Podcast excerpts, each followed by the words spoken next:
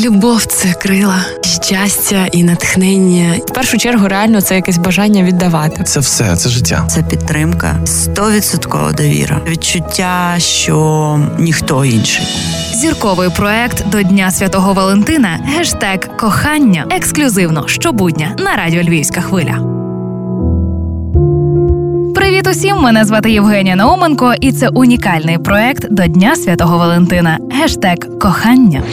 Це було 14 лютого 2009 року. Моє перше в житті побачення з хлопцем зі старших класів. Тоді ще в Україні усі пам'ятали, що таке мінус 15, і моє рідне місто Запоріжжя засипало снігом аж до колін. І от я щаслива і просто без тями, що коїться, йду поруч із коханням е, свого усього життя, мабуть, я так думала, і міцно міцно тримаю в руці фіолетову кульку сердечком, не червоні троянди. Помітьте. Рука, до речі, таки була в замерзлому кулаку піввечора, але я трималась в найбільшому торговому центрі. Ми з'їли одне морозиво на двох, е, морозиво на хвилиночку, і пішли на зупинку. Сіли в забуту маршрутку.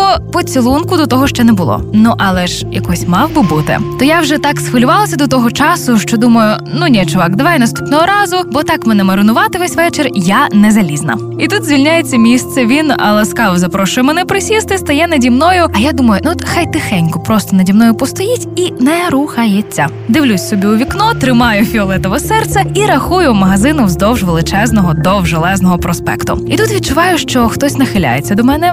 Звичайно, то був він, але думаю, дай Бог, щоб ти просто щось сказав мені на вухо. Будь ласка.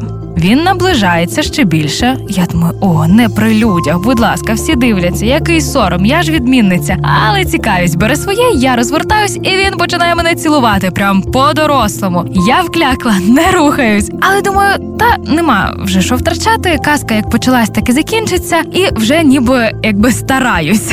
І тут він відхиляється і просто мені в очі, які е, між іншим сповнені жахом, подивом і соромом, каже: Тю, так ти що це не вмієш цілуватися? Що ні з ким до цього і жодного разу? На відміну від моєї довгої історії про перший поцілунок, Ірма Вітовська згадує його коротко.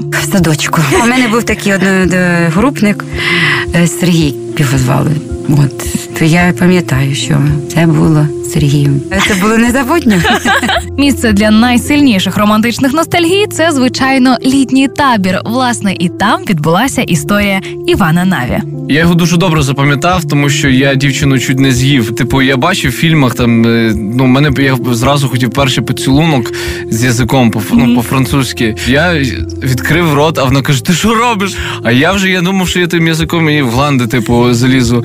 Я не знав просто, що робити. Ти знаєш, ну в фільмах бачу, як це виглядає. Мені завжди цікаво було, типу, як то ну цілуються люди і там е, носи їм не мішають. Ну, виявляється, не мішають. Носи і їхнє положення не так хвилювало Злату Окнєвіч, але перший поцілунок під час повільного танцю теж не був феєричним. А перший поцілунок в Криму на дискотеці з хлопцем, з яким я е, танцювала танець повільний. От це було волого і, і, і моторошно, і страшно. І взагалі я, я, я зрозуміла, що рано це все.